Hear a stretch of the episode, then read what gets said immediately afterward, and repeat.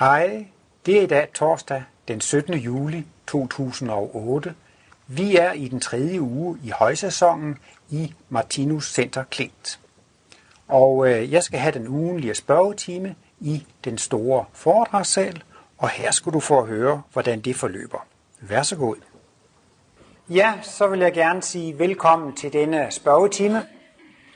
Jeg havde også en spørgetime i uge 1, og øh, da Hanna Trane øh, præsenterede øh, ugens program, sagde hun, at Ole skulle holde et foredrag om, kan evigheden forstås. Der vidste hun ikke rigtig, hvad jeg skulle snakke om. Men øh, jeg havde jo også en spørgetime torsdag aften, og det blev sikkert meget interessant og godt, hvis jeg nåede at svare på mere end et spørgsmål.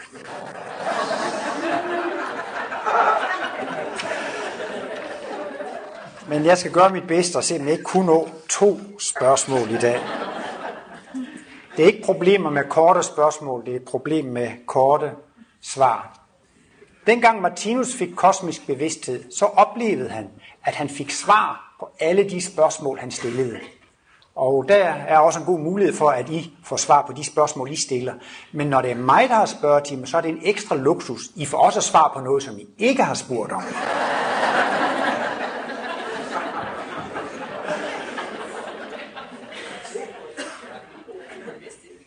Men jeg har fået øh, to skriftlige spørgsmål, og det er jeg glad for. Det er altid så pinligt, hvis man siger, at nogen der har spørgsmål, og så er der ikke det. Men jeg har fået et skriftligt spørgsmål her, hvor det er en, der skriver. Jeg vil gerne spørge til begrebet sjæl, om Martinus mener evighedslægemet eller X2, eller om sjæl er noget skabt. Og så noget, jeg ikke lige kan læse. Øhm, det her med sjælen, det er jo et kristent begreb, men øh, jeg har læst og husker tydeligt et sted, hvor Martinus kommer ind på det, og det er i artiklen Åndeligt selvmord. Og det er en artikel, som har været i Kosmos nummer 2, årgang 2000. Og øh, der tager Martinus netop fat i det her citat af Jesus, hvor han siger, at I skal ikke være bange for dem, som slår kroppen ihjel, til de kan ikke ihjelslå sjælen. Andre, de kan gøre et grusomt attentat på min fysiske krop. De kan slå min fysiske krop ihjel. Men min talentkerner, min overbevidsthed, det kan de ikke røre. Og derfor, øh, netop med evighedstanken, så behøver man ikke at være så bange for sine fjender. Altså det er jo sandt, det Jesus siger. Frygter ikke dem, der ihjelslår kroppen. Det er, så at sige, det er bare kroppen, de kan slå ihjel. De kan ikke slå ihjel slå sjælen. Og så siger Martinus, ja, det er jo nogenlunde rigtigt, men nu skal vi lige se lidt nærmere på det. Og øh, så siger Martinus, Jesus havde selvfølgelig kosmisk bevidsthed. Han kendte godt til det levende væsens psykiske struktur. Men det kunne folk jo dengang ikke forstå. Så man kan sige, at Jesus nøjedes med at lave en toenig analyse. Der er kroppen og sjælen. Mere vil Jesus ikke analysere det ud for den tids mennesker. Og det er jo så gået over i kristendommen, når man taler meget om sjælen. Men der er også et par andre kosmosartikler, hvor Martinus bruger ordet sjælen i, i samme betydning som psyke. Sjælen er det samme som psyken. Og man kan i hvert fald sige, at Martinus han øh, siger, at jeg er ikke en del af sjælen. Og jeg er heller ikke en del af bevidstheden. Det er jeget, som ejer bevidstheden. Det er jeget, som ejer sjælen, ikke? Så det holder Martinus i hvert fald helt udenfor. Og øh, i øh, artiklen Åndelig Selvmord, der er han jo så inde på, så kunne man jo godt sige, at så er sjælen alt andet end den fysiske krop og jeget. Altså derved bliver øh, sjælen jo så at sige til både X2 og øh, de åndelige lemer. Men mærkeligt nok, så siger han det i åndeligt selvmord, men fremtidens mm, definition, eller fremtidens betydning af sjælen, det vil, det vil blive øh, ekstrem. Sådan så er Martinus, men nogle gange kan han ligesom godt inkludere X2 i det, men, men for os svare nogenlunde kort, så er sjælen altså det samme som psyken. Og jeg har en reference mere på en Kosmos-artikel, som jeg ikke kan huske, men jeg kan give spørgeren det bagefter. Men Martinus, han går ikke ret meget ud af det her med, med sjælen, fordi det er jo et kristent begreb, og det var noget, Jesus måtte øh, gribe til bare for at forklare øh, den tids øh, mennesker. som Martinus, han har jo ligesom sin egen nomenklatur med X1, X2, X3. Så det tror jeg ikke, jeg kan sige ret meget mere om. Her er så et andet spørgsmål, hvor der står, hvordan måles tiden i den åndelige verden? Imellem inkarnationerne og rigerne i spiralkredsløbet. Så står der, jordkloden har to-tre dage tilbage før sin kosmiske bevidsthed. Hvordan skal det forstås eller regnes ud? PS.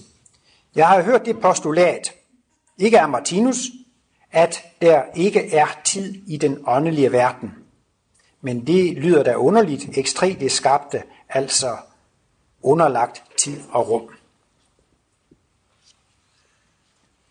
Ja, det er jo sådan øh, lidt af et svært spørgsmål, men jeg tror i hvert fald, man kan sige med hensyn til tiden, at man oplever tiden helt anderledes i den åndelige verden end på det, i den fysiske verden. Normalt så taler man jo om, at vi lever her og er begrænset af tid og rum. Øh, vi kan jo ikke øh, sådan lige gå ud i det fysiske rum. Martinus har ved en lejlighed sagt, hvis man går over lyshastigheden, så går man ind i den åndelige verden.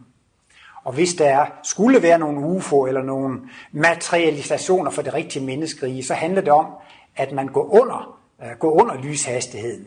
Men jeg, jeg, jeg kan ikke sådan svare sådan særlig nøjagtigt på det, men jeg har ligesom et indtryk af, at vi er begrænset her af tid og rum, ikke? Og så kan man altså gå uden for tid og rum. Vi er jo underlagt rummet her, men på en måde også tiden, så hvis vi går uden for tid og rum, så bliver det i hvert fald en anden form for tid.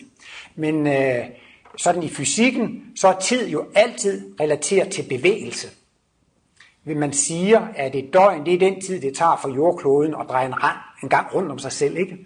Et år, det er den tid, det tager for jordkloden at dreje rundt om solen. Og på en måde, hvis man har et ur, der hænger på væggen med et pendul, så slår pendulet jo også frem og tilbage, frem og tilbage. På den måde, så bliver tid jo også en måling af, af, af en bevægelse. Og selv de moderne atomure i Frankfurt, det er jo ud fra nogle af isotoper, som er defineret ved, at de har så og så mange vibrationer, altså svingninger per sekund. Så jeg mener, inden for fysikken, hver eneste gang der er en tidsenhed, så er, er det defineret ud fra en bevægelse. Jeg kan også sige, nu bøjer jeg min arm, og langsomt strækker jeg den ud. Det er en bevægelse. Men så kommer vi også definere tid som brøkdel af den her bevægelse, ikke sandt? Hver gang der er noget, der bevæger sig, så kan man jo ud fra den bevægelse definere en, en, en tid. Så jeg ved ikke rigtig, hvordan det fungerer. Hvad så, når man så går uden for rummet? Men det er klart, at i den åndelige verden findes der jo også en, en, en form for, for bevægelse. Hvad jeg har hørt, eller hvad jeg nogle gange siger, det er, at man oplever tiden på en helt anden måde på det åndelige plan. Det opleves nærmest som, at der ikke er tid. Men det mærkelige er så altså, at når vi er diskarneret, så oplever man ikke, at der findes tid. Men alligevel, så løber tiden videre på det fysiske plan. Det ved ikke, I kan forestille jer. Altså, mens man er på det åndelige plan, så oplever man ikke, at der er tid. Men tiden løber alligevel videre nede på det fysiske plan. Der er også nogle gange, hvis man er optaget af noget, som virkelig interesserer en, ikke? så bliver man helt opslugt af det. Man lægger ikke mærke til, hvad klokken er. Og så kommer man til at sige, Gud, er klokken så meget? Tiden er løbet af sted, fordi man har nærmest været i sådan et tidsløst element. Øh, og i forbindelse med, med mit eget foredrag i morges, så sad jeg og læste lidt i Livets bog, bind 2, hvor Martinus skriver om den guddommelige verden. Og der er et stykke, der handler om det her bibelcitat med, et år er for Herren som tusinde år, og tusinde år er som et år. Og øh, det siger måske også noget om, at tiden opleves altså på en helt anden måde i den åndelige verden, ikke sandt? Altså ikke helt på den samme måde som, som her.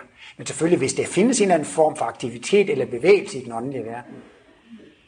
Tid er måske også meget mere relevant for os. Vi har en fysisk krop, som har et bestemt levetid, og vi har nat og dag, og vi skal sove, og vi har sommer og vinter. Så når det findes jo ikke på den åndelige plan. Man sover ikke på det åndelige plan. Der er ikke sommer og vinter på, på det åndelige plan. Så man oplever det på en helt anden måde. Det andet spørgsmål med hensyn til jordkloden, der har en to-tre dage tilbage for den for kosmisk bevidsthed, så er det jo en anden problemstilling. Det er jo den problemstilling, hvordan makrovæsener, mellemkosmiske væsener og mikrokosmiske væsener oplever tid her i den fysiske verden. ikke? Og øhm, Martinus siger, at det er svært for os at snakke med jordkloden eller med galakserne. Bare de skulle sige et enkelt ord, så ville det måske i vores tidsperspektiv opleves som 100 år. Så er vi jo døde, inden vi får beskeden. Så vi kan også, der findes nogle spiralgalakser. Man kan se, at de virvler rundt. Altså det må være en enorm bevægelse. Men i vores teleskoper står det fuldstændig stille. Man kan ikke se en eneste bevægelse. Men man kan se på formen, at det må være noget, der virvler meget hurtigt rundt. Og øhm, jordkloden, den er jo skabt for at det 4,5 milliarder år siden, og har måske lige så lang tid tilbage. Og vi lever måske 100 år, så det er klart, at vi oplever livet i vidt forskellige perspektiver. Vi får kosmisk bevidsthed om 3.000 år, og jordkloden får kosmisk bevidsthed om 3.000 år. Det tager lige lang tid for jordkloden, og det tager lige lang tid for menneskene. Fordi jordkloden får først kosmisk bevidsthed, når vi har fået kosmisk bevidsthed. Men jordkloden oplever de 3.000 år som meget kort tid, hvor vi jo oplever, at det er meget lang tid. Og Martinus har vist en gang, her stod to tre dage, jeg tror Martinus en gang har sagt, jordkloden oplever det måske bare som om, der mangler et kvarter. Og så er det jo nogen, der har sat sig ned og lavet forholdsregning og proportionalitetsregning. Og det ved jeg, at det var Martinus egentlig ikke særlig begejstret for. Han, han satte sådan lige løseligt et kvarters tid, bare for at vise altså, at, at jordkloden, for den er 3.000 år kort tid, ikke? Men det er altså den samme tid for os, både for jordkloden og for os. Så Martinus var egentlig ikke særlig begejstret for alle de mange regnestykker, man kunne lave på øh, at overføre de her kvarterer, og at mennesket lever så lang tid, og kloden lever så lang tid, og sådan så. Så det er selvfølgelig meget fristende at sætte tal på. Martinus er utrolig beskeden med tal i hele sit værk. Jeg vil sige, at han bruger egentlig kun to tal. Han siger, at man repeterer indtil man er 30 år. Og hovedparten af jordmenneskeheden vil få kosmisk bevidsthed om 3.000 år. Ellers så undgår Martinus næsten tal overhovedet. Det er jo også nogle gange, når man har studiekreds og spørger til, man kommer lidt i knibe, så er det jo godt at sige det her med, bogstaven i hjælslår, men ånden levende gør. Altså man skal ikke komme ind for, for, for, for mange detaljer, fordi det er bogstaven, der i hjælslår. Og Martinus var jo også inde på begrebet, blandt andet i en artikel nummer 7 i artikelsamlingen, med at der findes åndsforskere og stilforskere. Og så kan man sige, hov, der på, på evighedslæme, der er der en bue, den går over der, men den skulle jo gå under, fordi dernede går den under, så skal den også gå under deroppe, men der går den jo over. Der er altså en konstruktionsfejl. Så er Martinus jo ikke fuldkommen. Eller Martinus kan sige, at øh, det fysiske læme, det er en kombination af tyngde og følelser. Nogle gange kan han sige tyngdelæme, eller det fysiske læme, det er det andet manifestationslæme. Han kan sige to forskellige ting. Jamen se der, der siger han det, og der siger han noget andet. Altså så er det forkert, ikke sandt? Og for at vrides ud af sådan noget der, så bliver man jo nødt til at sige, at øh, jamen, det er jo stilforskning. Det har jo ikke noget med åndsforskning at gøre. Her drejer det altså om at, at opleve ånden i det, altså at tage det lidt mere intuitivt, og ikke så, så, så pedantisk osv. Og, og derfor går jeg heller ikke så meget op i at sætte tal på, hvor lang tid det opleves for jordkloden, og hvor lang tid det opleves for os, fordi så kan man jo regne proportionalitetsregning i, i, i næsten al uendelighed. Det, det er meget svært at sammenligne to spiralkrigsler med hinanden. Så er jeg klar til det første spørgsmål fra salen. To kun et kvarter. Så har vi det sådan, at der er en mikrofon, så alle kan høre det, fordi ham, der har spørgetimen, glemmer alligevel altid at gentage spørgsmål, selvom de bliver løjet, lovet højt og heldigt. Nu får vi det fra kilden. Jeg kunne være interesseret i at vide, om øh, Martinus har skrevet eller sagt noget om, hvad demens er for et fænomen. Hvorfor bliver nogle mennesker demente? Og hvad betyder det? Og har det eventuelle, øh, eventuelt nogle konsekvenser for næste inkarnation? Ja, mig bekendt, så går Martinus ikke ind på det. Jeg har ikke stødt på nogen steder, hvor han skriver noget om demens. Det er jeg ikke. Øhm, jeg ved bare et sted, han siger bare generelt, at øh, de organer, man bruger og holder ved lige, de bliver sundere og raske. Og hvis man ikke bruger organer, så bliver det sygt. Med demens ved jeg ikke, men man må jo have gjort et eller andet forkert. Enten har man ikke brugt det, eller så har man brugt det forkert. Det er i hvert fald ikke tilfældigt, at det er det organ sætter ud. Men han er ikke gået ind i detaljer. Men altså, han øh, siger jo altid, at øh, der er en specifik årsag til det.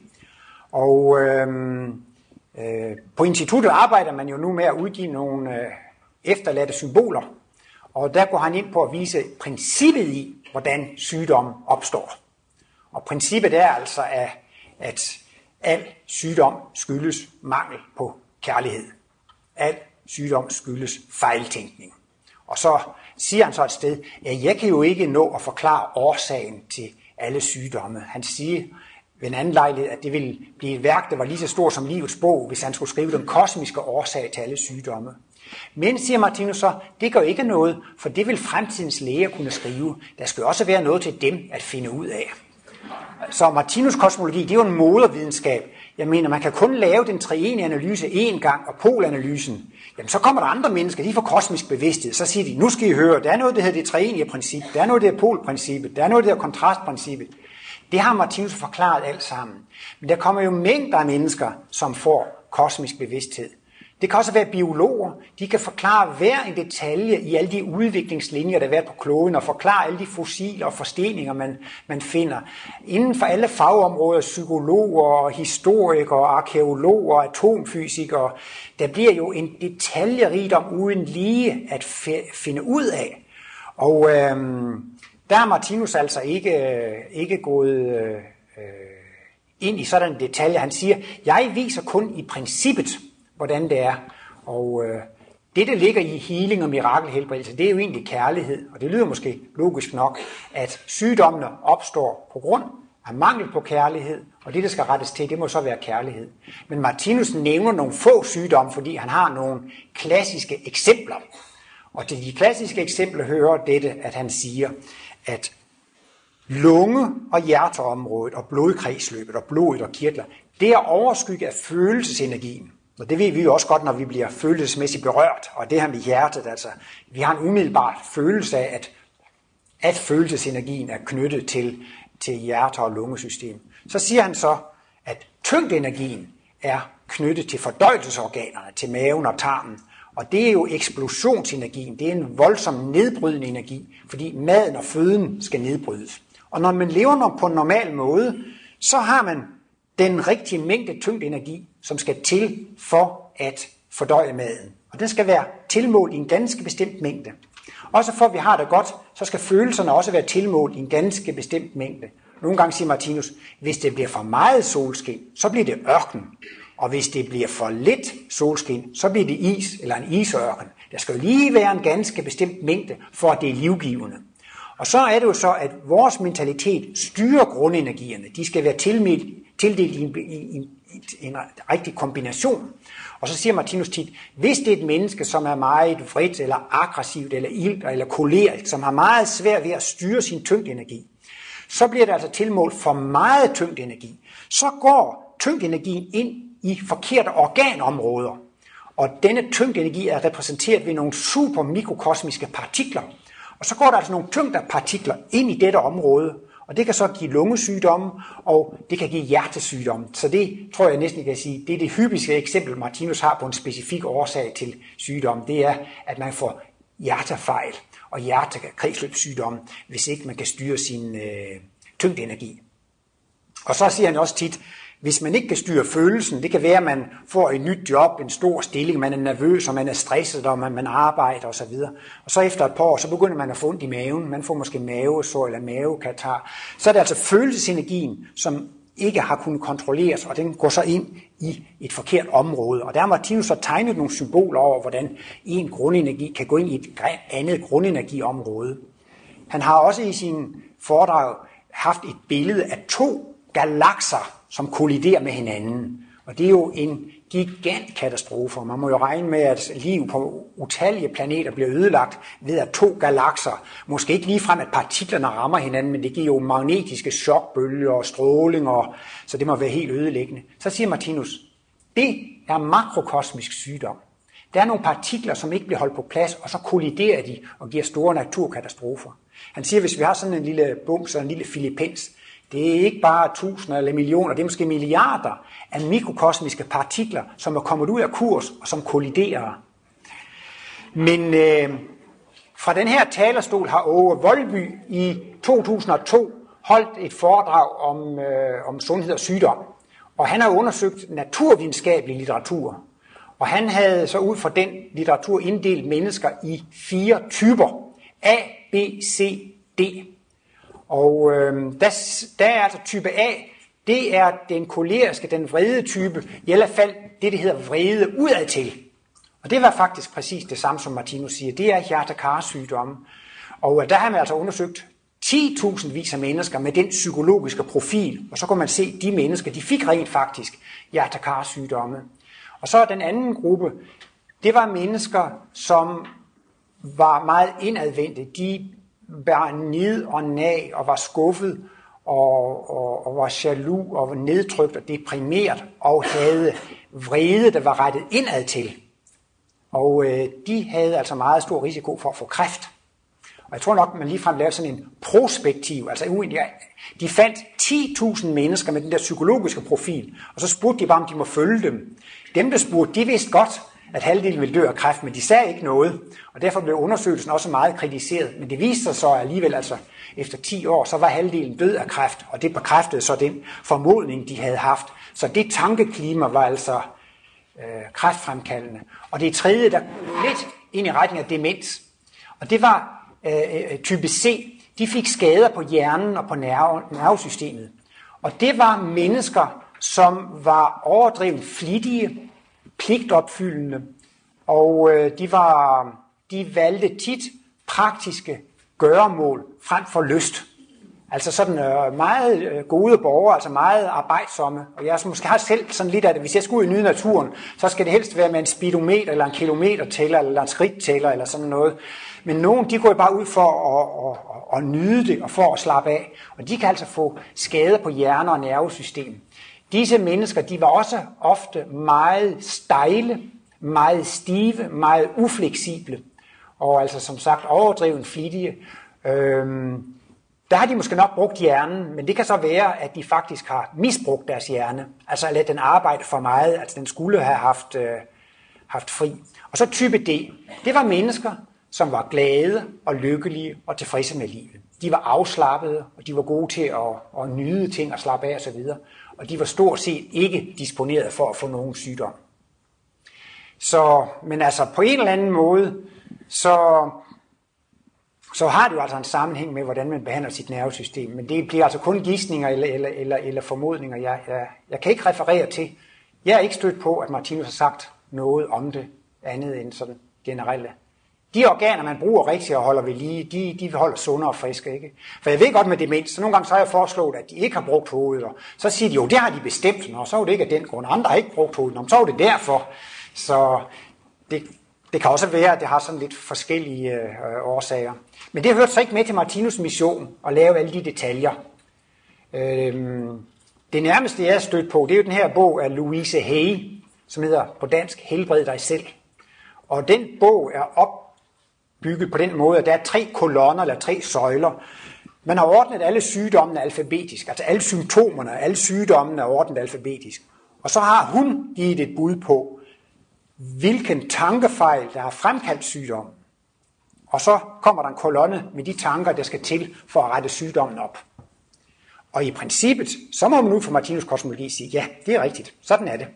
Men om hendes bud på de enkelte ting kan være helt rigtigt, det, det ved jeg ikke. Men jeg har selv kigget i den, og kigget på mine egne skavanker, og få familiens skavanker og sådan noget. Jeg kan jo godt lige betro jer, at jeg har tit haft hornhindebetændelse. Og der står, at det skyldes ikke bare vrede, det skyldes ekstrem vrede.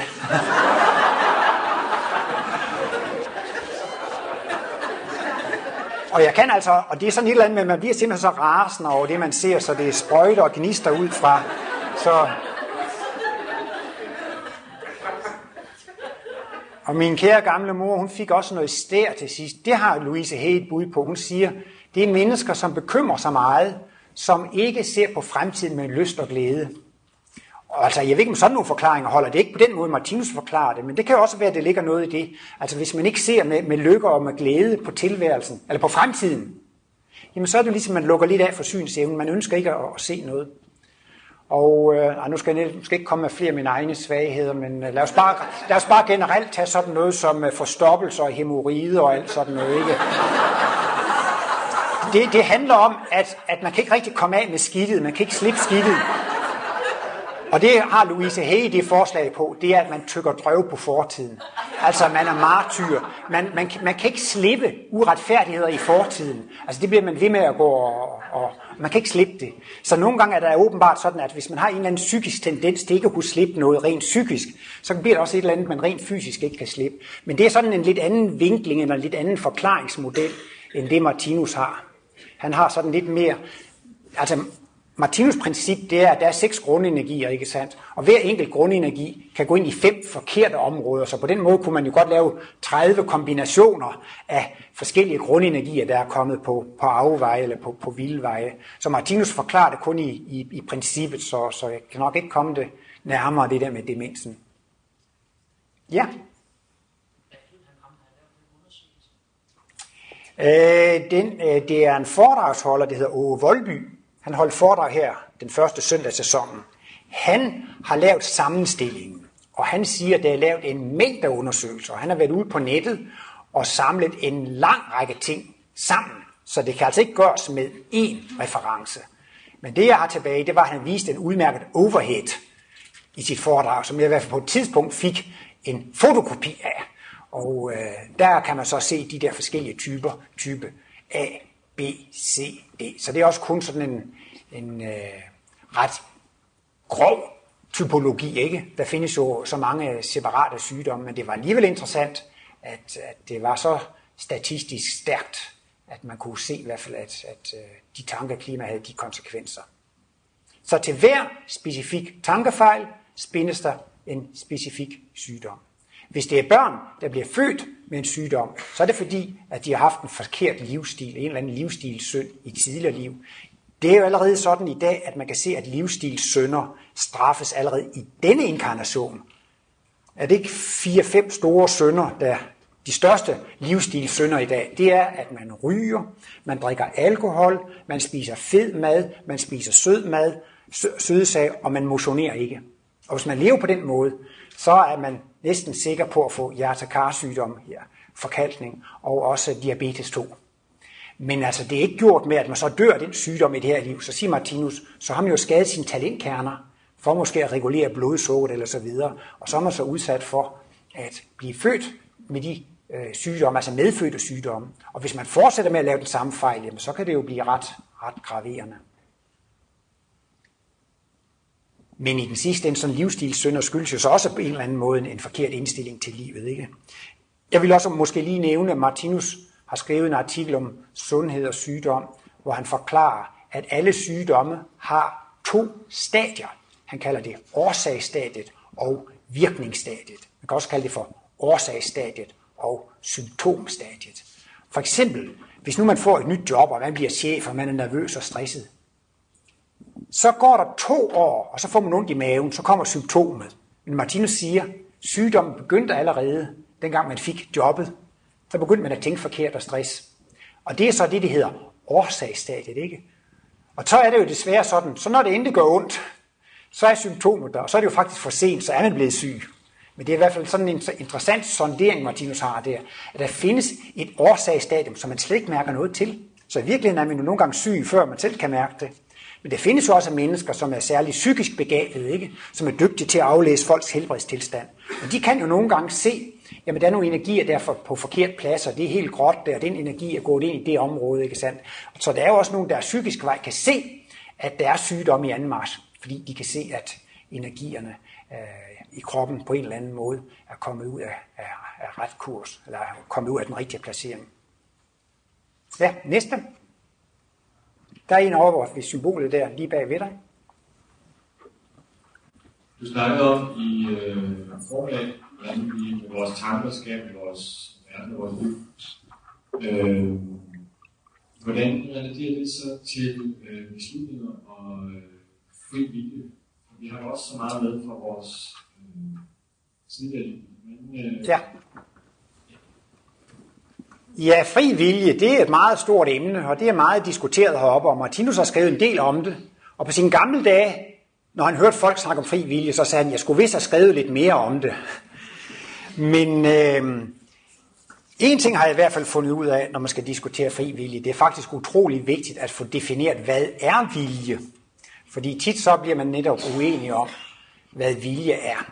Men jeg kan lige bare komme sådan med nogle sporadiske Øh, ting. For det første siger Martinus, at det ikke er alle ting, der kan påvirkes af vilje. For eksempel kontrastprincippet, evigheden, polprincippet, kan ikke påvirkes med vilje. Man kan heller ikke ændre på galaksernes gang på himlen. Der er nogle områder, som ikke kan påvirkes af vilje, og så er der nogle områder, som kan påvirkes af vilje. I kan bestemme, om I vil sidde ned eller stå op. Og der siger Martinus, man har fri vilje på alle de områder, som er påvirkbare af vilje. Men så er det nogle gange, nogle folk går ind og siger, jamen altså, vi har nogle ganske bestemte forudsætninger.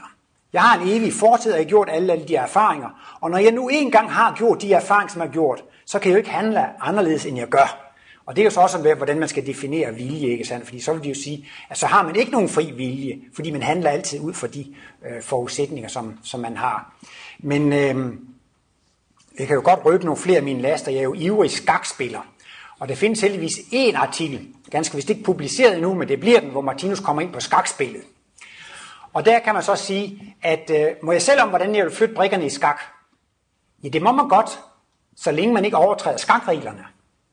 Det vil altså sige, at jeg har fri vilje inden for et vis område, netop hvordan jeg vil flytte brikkerne. Men jeg må ikke flytte brikkerne præcis som jeg vil, fordi så overtræder jeg skakreglerne. Så det er altså visse, visse øh, spilleregler. Øh, et andet aspekt af den frie vilje er, at man kan bruge sin egen fri vilje til at begrænse andre.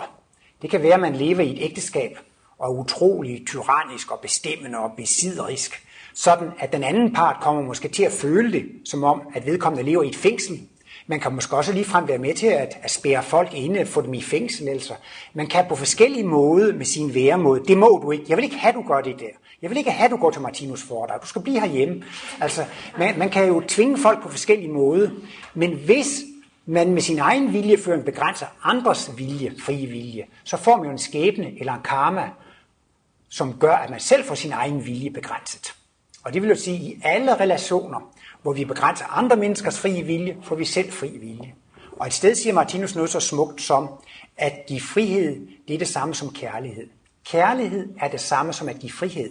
Og det vil sige, at når man er totalt kærlig, så giver man andre mennesker frihed. Og derved begrænser man ikke sin egen frie vilje. Men hvis man ikke giver fri, frihed, så er der nogle punkter, hvor man begrænser andres frie vilje. Men Martinus holder fast i, at vi har et evigt jeg, som er helt suverænt. Og det, der er det styrende bagved viljeføringen. Det er væsenets ønske om at opleve behag og undgå ubehag. Det er jo det, der er den drivende kraft, ikke sandt? Så refererer du specielt lige til noget, jeg siger i foredraget i morges, men altså det, man foretager sig der i den guddommelige verden, det er noget, man gør af egen fri vilje. Og man gør det, fordi det er en forfriskende kontrast til det, man gjorde i den fysiske verden. Man synes, det er skønt, og det er dejligt, og man får lov til at lave lige præcis det, man ønsker. Og apropos frihed, jeg ved ikke, hvor meget jeg understreger det, men det understreger Martinus i den grad. Der er intet tilværelsesplan, hvor man føler så stor frihed som i den guddommelige verden. Man kan gå op og ned i mikrokosmos og frem og tilbage i tiden, og tingene kommer til en, og man vejer ingenting, og det hele kommer til en. Og, så der oplever man altså den, den maksimale frihed. Og hvorfor gør man det? Jamen det er jo fordi, man har længtes efter det. Så der vil jeg også sige, at man kan få lov til at lave lige præcis alt det, man har lyst til.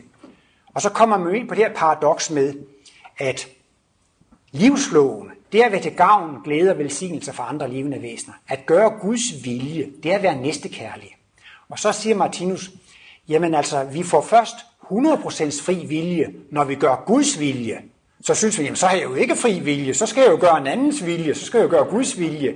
Men det er faktisk for, sådan, når vi endelig handler 100% næstekærligt, og det gør man i hvert fald i den guddommelige verden, så er der ingen hindring eller bånd for ens frie vilje. Fordi man vil kun det gode, man vil kun det kærlige, og så vil man altså også det samme som Gud. Så det synes jeg også er sådan en paradoxal, men en interessant formulering. Altså vi jordmennesker, vi får først 100% fri vilje, når vi er indstillet på at gøre Guds vilje, så er der ingenting, der hindrer os. Men det er jo ikke det, at vi gør Guds vilje, så siger, kan du så gøre det der, kan du så gøre det der. Det er jo fordi, at vi er blevet alkærlige, almægtige og alvidende. Så er vores viljeføring identisk med Gud. Så vil jeg det samme som Gud. Og når man vil det samme som Gud, så er der ikke nogen, som kan lægge nogen som helst hindringer i vejen for en. Men det er altid, når man gør noget mod andre. Jeg tror også, at i stedet har Martinus sagt om problemer. De opstår alle steder, hvor et menneske går ind i et andet menneskes beslutningsområde. Eller for eksempel i samarbejde inden for vores sag har vi forskellige grupper, og hvis så en gruppe går ind og bestemmer noget, hvor det var en anden gruppe, der skulle bestemme, jamen så er det jo, det giver problemer. Så problemerne kommer, når man går ind i et andet menneskes beslutningsområde. Ikke? Og det er så det, man skal prøve at, at øh, holde op med. Men jeg kan lige sige, at der findes en nordmand, som hedder Hans Christian Rasmussen, som har skrevet et, et meget fremragende kompendium om den fri vilje. Men det er altså på meget højt akademisk plan og meget højt filosofisk plan.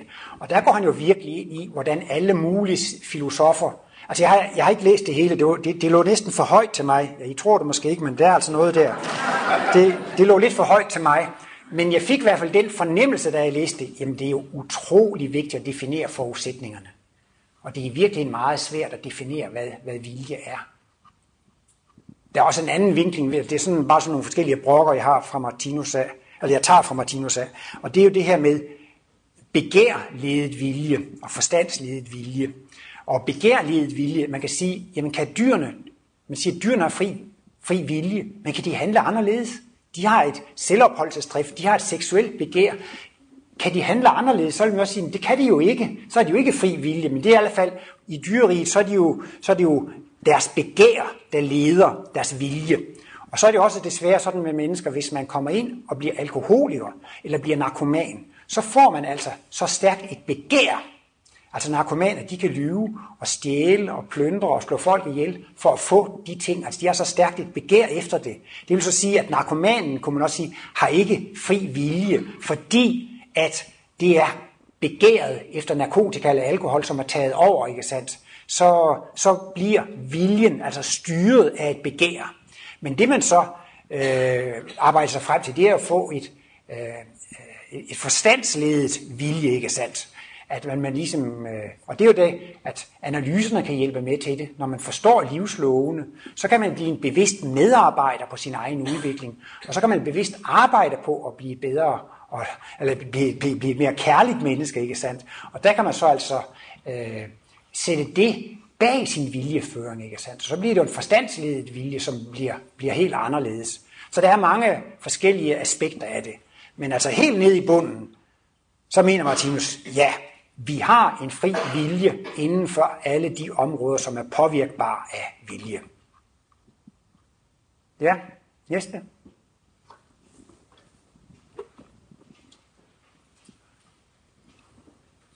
har engang, hvor man lidt for ud i kosmicitet måske. Øhm, jeg blev spurgt om, hvor alle de nye væsener kom fra. Ja. Altså, der kan blive født flere mennesker, end der før blev. Jo. Ja. Så sagde jeg, at øh, det eneste, jeg sådan set øh, kunne finde på at sige, det var, at der, der må jeg altså være andre kloder i, ude i år, der er levende væsener på. Ja. Det rigtigt. Det, var da glimrende svaret. Aldeles glimrende. Jo, Martinus holder jo på, at livet er et evigt fænomen. Det levende verdenshalt er et evigt eksisterende fænomen, og hvert enkelt levende væsen har et evigt jeg. Og hvis man har et evigt jeg, så kan det jeg ikke have en begyndelse, og det kan heller ikke have en afslutning. Så derfor kan der ikke opstå nye væsener, og det kan ikke forsvinde nogen væsener. Men der kan jeg så lige komme med en lille vidighed netop med det. Altså man kan jo flytte fra en planet til en anden planet. Og så var der en overgang, hvor Martinus ikke var opmærksom på, at han var gået hen og blevet lidt overvægtig. Og Martinus venner, de, de viste jo deres kærlighed ved at, at servere lavkage og isdessert og vinerbrød og, og alt sådan noget. Og, og øh, så sagde Martinus jo sådan lidt, lidt, lidt humoristisk, øh, jamen, øh, ja, jeg er jo blevet overbefolket, men det er fordi mikroindigiderne, de vil så gerne bo hos mig.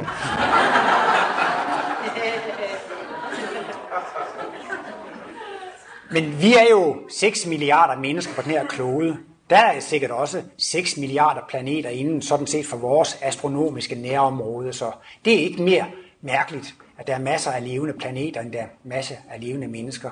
Og så kan man så flytte fra planet til planet. Men der findes så love for tiltrækning og frastødning, som bestemmer, hvilke planeter man kan inkarnere på. Det er ikke sådan, at man sidder med et katalog over planeter. Dem kunne jo godt måske, måske egne eller ikke egnet. Eller... Den planet, man inkarnerer på, ligesom de forældre, som man inkarnerer hos, er ikke et bevidst valg. Det foregår fuldstændig automatisk. Men på den anden side kan man godt sige, at jeg har valgt mine forældre, fordi jeg har i al min evige fortid haft en fri vilje, og så har jeg selv valgt at gøre, gøre alle de ting, som har gjort mig til det menneske, jeg er i dag. Men når jeg nu engang er det menneske, jeg er i dag, så går valget automatisk. Men jeg har jo selv valgt at blive den, jeg er. Så ud fra den synsvinkel kan man alligevel godt sige, at øh, man har valgt sine egne forældre. Det var noget af den første kosmologiundervisning, jeg fik af mine forældre. Jeg kunne blive så stjernerasende, og så, så, så, så, så sagde de, så kunne du bare have valgt nogle andre forældre. Og så blev jeg simpelthen bare dobbelt så rasende, for jeg synes, det var, det var da det mest åndssvage, man kunne sige. Men altså på en måde, så har man altså valgt dem i kraft af alle, alle de valg, man har gjort i, i sin fortid. Martinus siger, at der findes planeter, som har et vidunderligt klima, dejlige, vidunderlige klimaer. Men, men øh, de er for højt udviklet til os. Der kan vi ikke få lov at være. Men der er også planeter, som har et meget groft og et robust klima, meget øh, slemt. Det er vi for højt udviklet til. Og Martinus siger jo også, at det vi gør imod vores mikroindivider, kommer vi selv til at høste i makrokosmos.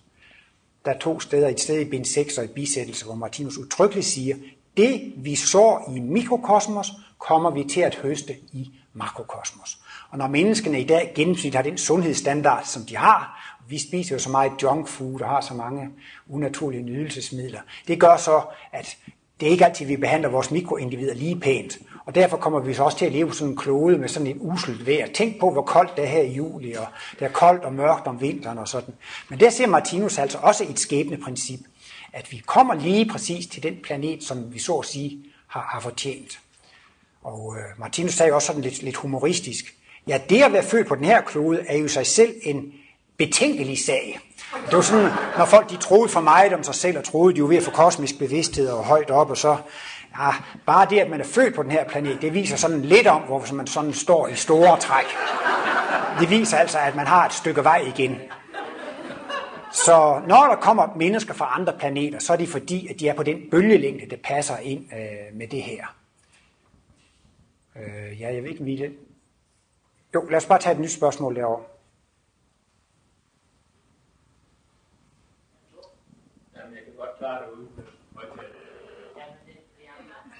Tolken kan heller ikke. Øh, Lille vil gerne vide, hvor kommer verdensskabeløserne fra? Ja, der findes et, øh, der findes et båndforedrag, hvor Martinus fortaler sig. Han kommer til at sige det. Ved I, hvor det kommer fra?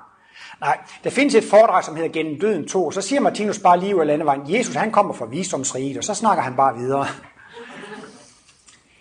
Martinus blev tit presset på, at han skulle sige, hvor kommer du fra, Martinus? Så satte de hovedsymbol hen for næsen af ham. Peg nu på det, Martinus. Sig nu, hvor kommer du fra? Peg på det. Sig så, hvor du kommer fra. Så svarede han altid, jeg kommer derfra, hvor der er intuition.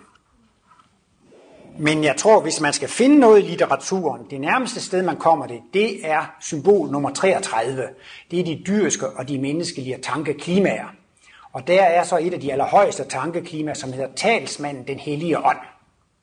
Og der kommer Martinus ind på et, et nyt begreb. Det er jo sådan noget af det sidste, han skrev. Der kommer han ind på superkosmiske væsener. Han viser på symbol 33. Ved den lille stjerne der, så er det sidste gang, man bliver født af kvinder. Og ved den der lille runde ring der, der er det sidste gang, man materialiserer sig. Og så går man så ind i de øh, højere åndelige verdener. Og der skriver han så, når man i slutningen af menneskeriget er blevet et superkosmisk væsen, så har man fri adgang til visdomsriget og den guddommelige verden. Og så siger han, der er slet ingen grænser imellem tilværelsesplanerne på det åndelige plan. Han siger om visdomsriget og den guddommelige verden, det er i virkeligheden at betragte som et rige med to afdelinger. Men altså, det kan være svært at sætte sin finger på, men så vil jeg så våge det, at, at, at jeg mener, at, at Martinus og Jesus, det var super kosmiske væsener.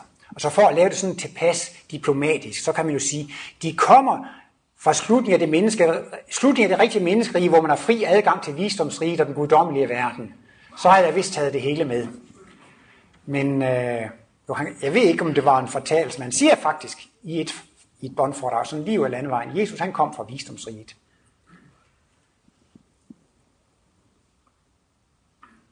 Men øh, normalt, så er det kun væsner fra det rigtige menneskerige, som materialiserer sig på de fysiske planer. Det hører til det normale. Nogle gange kan det være svært at vende sig af med at ryge, og det kan vende, det er altså svært at vende sig af med at drikke kaffe eller drikke alkohol. Og man har sådan lidt afvænding, man skal lige trappe det lidt ned. Og sådan mener jeg også, at når man har været i en fysisk krop i millioner af år, så skal det også sådan lige trappes lidt ned. Man skal lige vendes lidt af med det. Og der er jo så en periode i det rigtige menneskerige, hvor man kan materialisere sig, hvis man lige synes, man trænger til at få lidt oplevelse i den fysiske verden. Altså så at sige, man kan materialisere sig ind i den fysiske verden for sin egen skyld, fordi man synes lige, det kunne være rart at, at opleve det igen. Men han nævner også i forbindelse med det gamle testamente, at der er mange engle, der viser sig. Og der mener Martinus, det kan udmærket godt være tale om materialisationer fra det rigtige menneskerige. Og han er jo tit blevet spurgt om UFO og så videre. Men han, han siger, jamen jeg kan mærke, jeg skal ikke analysere det. Det hører ikke med til min mission at skrive om det. Men jeg kan da nogenlunde se, hvad det kan lade sig gøre, og hvad det ikke kan lade sig gøre. Og der siger han, de kommer i hvert fald ikke af fysisk vej. Hvis der kommer nogle flyvende tallerkener, så må de komme af åndelig vej. Og så er altså der han inde på, at, at så kan de vise sig ved at gå under lyshastigheden. Men så er det jo nogle gange, når de bliver UFO'erne bliver forfulgt af F-16-jæger og andre øh, UFO-jæger, så lige pludselig så forsvinder de. Og så siger Martinus, at det kan de godt, fordi så går de over lyshastigheden, og så dematerialiserer sig. Det vil han ikke sådan rigtig gå ind på, men han brugte alligevel flere gange den her term med, at øh, der kunne være hjælp for de rigtige menneskerige, hvor man materialiserede sig ind på de fysiske plan for at hjælpe. Og så var det også nogle medarbejdere, der sagde til Martinus, nu må du love, at du materialiserer dig for os, når du går over på det åndelige plan. Og Martinus svarer prompte, nej, det gør I ikke, I bliver bare forskrækket. Og i vores dage, hvor vi er så materialistisk indstillet, så kan det også godt være, at verdensgenløsningsprincippet holder lidt igen med at materialisere øh, væsener ind på de fysiske plan. Det er ikke, det er ikke trenden og sådan at forskrække folk på den måde. Men øh, han har jo været inde på i hvert fald, for verdensgenløs har han sagt, jamen der skal en lang række mirakler til, for at det overhovedet kan lade sig gøre. Så muligvis kan de altså godt komme fra visdomsriget, eller den guddommelige verden, eller, eller det, det ene rige, ikke? Men altså, det er noget fuldstændig ekstraordinært, ikke? Altså, det er ikke noget, man gør bare for sin egen fornøjelses skyld, fordi man godt kunne trænge til det, som man gør i det rigtige menneskerige, som en slags afvinding. Det er det ikke. Det er altså en meget speciel mission, og øh, ja, man kan næsten sammenligne det med, hvis nu man vil sende en rundsonde med et menneske op til Mars eller til månen. Det er jo en virkelig en special mission, når man skal sende en menneske derud. Og så skal man jo faktisk iklæde sådan en rumdragt for at kunne klare at komme derud. Og Martinus har jo også selv antydet, at den krop, han var i, det var også nærmest bare sådan en slags rumdragt. Altså at, at det, det, det var ikke den organisme. Ja, nu skal man jo ikke sådan han ville jo ikke nedsætte folk eller sådan, men det kunne næsten også sammenlignes lidt med, hvis, hvis vi som mennesker med vores bevidsthed skulle inkarnere i en abekrop, det var, det var jo heller ikke så, så rart, eller der ville man jo også føle sig så lidt på udebane. Og Martinus gjorde altså gældende, at, at han, han var altså også sådan set lidt af en turist i, i den menneskekrop, han havde. I alle fald mener jeg jo, at Martinus var, var totalt dobbeltpolet, ikke sandt? Altså, hvis Martinus eller Jesus skulle have vist sig i en organisme, som svarede til deres bevidsthedstilstand, så skulle de have haft en dobbeltpolet krop. Men de fandt det så ikke på jordkloden, og så har de så hørt med til deres mission, at de omtrent skulle være ligesom de andre, og så har de altså måttet tage til takke med de kroppe, der var til rådighed. Og som en lille detalje, noget I ikke har spurgt om, men det får I så med, øh, så nævner Martinus, at jøderne, det var det højst udviklede folk, de havde de bedste hjerner. Og det er jo også halvdelen, siger de. I gamle dage var det i hvert fald halvdelen af alle Nobelpristagere. De var jo jøder, så de har altså virkelig nogle gode hoveder. Og Martinus' mor, hun var jo også ud af noget jødisk afstamning, så Martinus mente også, at han var halvjøde eller kvartjøde, fordi han skulle også have et godt hoved for at, at klare det her. Og Jesus blev så netop født i, i øh, jødernes midte, for at øh, få den bedst mulige hjerne, altså af det materiale, der var. Men ved Martinus siger han jo selv, at der også var det der arbejderbej. Der var lige et men ved det, at han blev også født ind i en familie, som havde genetiske arvelige dispositioner for kræft. Og øh, Martinus' øh, mor døde jo i kræft, og Martinus fik den samme kræftsygdom i samme alder. Og det er der mange, der undrer sig over. Men det har Martinus selv skrevet en analyse om i livets bog, bind 6. Og det er nemt nok at sige 21-21. Så det står altså et stykke før og et stykke efter 21-21. Der har han ligefrem lavet verdensgenløsers sygdomsrisiko. Og der går han altså ind på det, at verdensgenløser har så stor en kærlighed. De vil gerne hjælpe mennesker. De vil gerne ofre noget af deres behag, bare de kan hjælpe andre mennesker. Og derfor påtager de sig så altså det, det vil være at inkarnere i en ufærdig, jordig menneskes krop. Og han er, jeg kan ikke huske vendingerne, men det er noget med altså, at de ufærdige tendenser, som faren og moren har osv., disse ufærdige tendenser, de ligger jo også i arveanlægen, i den ufærdige krop, han går ind i. Men som Martinus siger, det afskrækker jo ikke verdensgenløsninger. De afholder dem ikke fra at fuldføre deres kærlighedsgerning. Så, så hvor de kommer fra, altså, så jeg mener jo alligevel, at, at de kommer der, derfra, hvor der er intuition. Og der skal altså en lang række mirakler og en større mirakel til, at de overhovedet kan fødes ind på de fysiske plan. Og så må de altså tage til takke med de forholdsvis bedste materialer, man nu kan trylle frem. Fordi at, øh, det er jo alligevel også begrænset øh, ja, i vores genpulje, og man kan få det hele med. Og man kan få et godt hoved og et godt helbred. Og, men Martinus fik da også et godt helbred. Han blev da 70 år gammel, som jo da var mere usædvanligt der i gamle dage. Hvad sagde jeg? 70? Nå, jeg skulle lige se, om I var vågne og hørte efter. Og det glæder mig, at I ikke faldet helt i søvn alle sammen. Næste.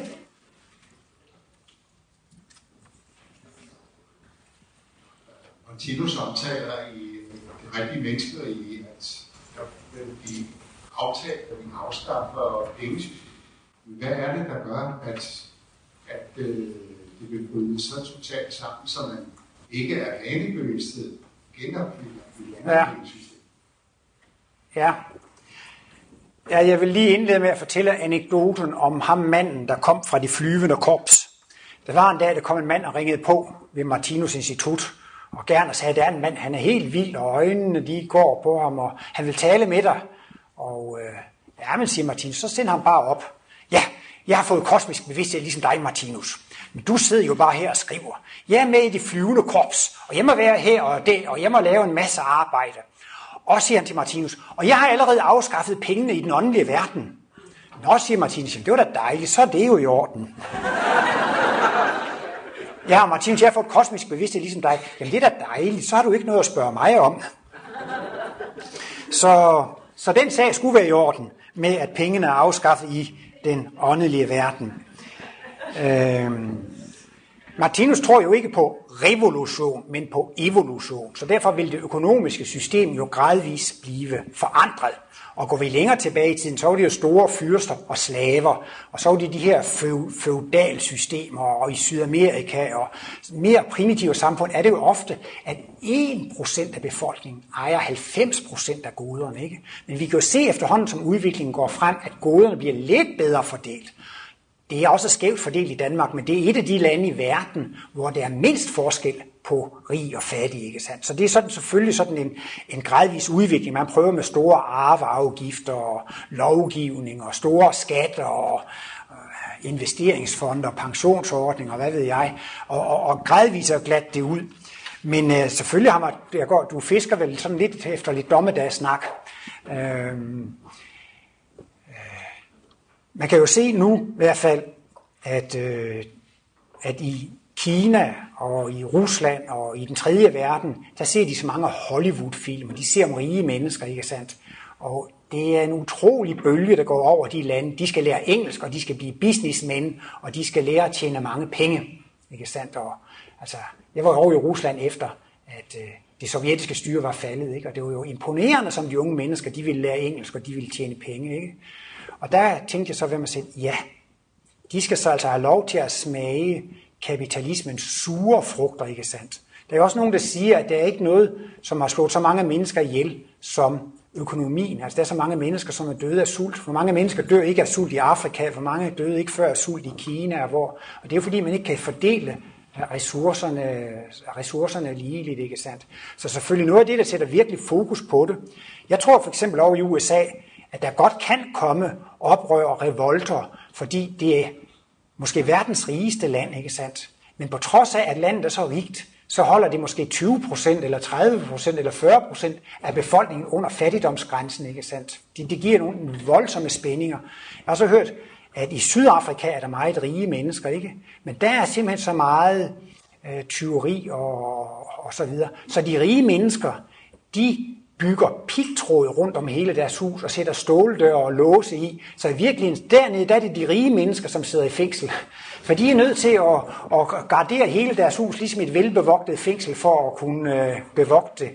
Og det kommer jo altså, hvad skal man sige jo, det er jo på grund af de store skævheder eller uligheder, Men det Martinus peger mest på i forbindelse med etableringen af verdens forenede stater, sådan i hvert fald i det nære perspektiv, det er jo altså et par kommende verdenskrige, som blandt andet har det formål at ødelægge supermagternes magt. En supermagt med vetoret er en hindring mod et sandt verdensdemokrati. FN kan ikke fungere, fordi der er stormagter, der har vetoret. Det kan slet ikke give noget demokrati. Martinus kritiserede ikke andre lande, men det kan jeg jo roligt gøre. Og USA, de vil have, at der skal være demokrati og demokrati og demokrati. Men på sit eget plan, så er de udemokratiske. For de handler på tværs af FN, og de nedlægger veto i FN. Så der kan man faktisk sige, at USA som stormagt, de siger, at der er en ny verdensorden. Vi er supermagt nummer et, der er også der bestemmer. Det er jo slet ikke at indgå i et verdensdemokrati. Og derfor vil en kommende krig føre med sig, at alle supermagter vil miste deres magt. Og det første skridt imod verdens forenede stater, det bliver så gennemgående afrustningsforhandlinger, at det bliver forbudt for de enkelte lande, eller man vedtager, at de enkelte lande ikke må have våben. Og så bliver der et verdenspoliti, som skal forsvare alle lande. Øhm, vi har jo, vi betaler måske 1% af brutto nationalproduktet til forsvarsministeriet. Hvis bare vi betalte en tiende del det til FN, og alle lande gjorde det, så har man et rimelig stærkt øh, militær. Og det er noget af det allerførste, der sker i etableringen af en øh, verdensstat. Lige efter Første Verdenskrig, så fik man Folkenes Forbund, og man fik fredsdomstolen i Hagen, international fredsdomstol. Man så, det rykkede lige præcis efter verdenskrigen. Ikke? Så kom 2. verdenskrig, og lige præcis efter 2. verdenskrig, så var man klar med FN i 1948. Så gav det også et vældigt ryg. Og det er jo altså fosterstadier til verdensstaten. Og der mener Martinus altså at de næste par verdenskrige, og det var så altså måske ikke mere end 100 år, så kan man godt sige, så har vi i hvert fald verdens forenede stater, på, på, på, på det militære område, på, på, det, på det politimæssige område. Men dette, dette Ragnarok, det er jo klart, at det vil også på en eller anden måde øh, vise øh, kapitalismens svagheder. Ikke sandt? Martinus har jo analyseret det meget grundigt i fjerde kapitel, og øh, i opgangstider, så er det jo sjovt at være kapitalist. Men når børsen krakker, og det hele ramler sammen, så er det jo ikke så sjovt. Og det er jo helt klart, og det er vel også lige sådan, du efterlyser lidt, at det er helt givet, at der må komme en masse kollapser, og man må indse, at det, det er det helt forkerte system. Men grundlæggende i den sidste ende, så bliver det jo på grund af næste kærlighedspolitik. Man vil have, at verden skal være retfærdig. Der er ingen, der må snyde hinanden. Det hele skal reguleres og ordnes retfærdigt. Og et af de nemmeste måder at ordne det på, det er jo det, at man ikke skal kunne have penge fra andre. Man kan betale med penge, man har naret fra andre, stjålet fra andre, man har arvet, man har vundet i lottoer, man har fået ved børsspekulationsgevinst osv. I fremtiden bliver det første skridt jo så, at man kun kan betale med præsterede, personligt præsterede arbejdstimer. Man kan ikke betale med andre menneskers arbejdstid. Det kan man i dag ved, at man kan have penge fra folk. Og de værdier, som pengene repræsenterer, er jo skabt af de mennesker, som, som, har, som har arbejdet. Men jeg tror vel stort set, når Martinus siger, at vi lever i den epoke, han kalder dommedag, dommedag, de sidste tider og Ragnarok, det er ikke en enkelt dag, det er jo en epoke. Og den begyndte med Første Verdenskrig. Jeg tror næsten alt, hvad der kan gå galt, det vil komme til at gå galt. På det økonomiske område, på det militære område, på miljøområdet, på sundhedsområdet. Altså jeg tror, der vil komme øh, drabelige erfaringer. Man kan også sige, jo større kollapser, jo større problemer vi kommer ud for, desto mere udvikler vi os. Og Martinus taler lige frem om, at det er ikke spildt.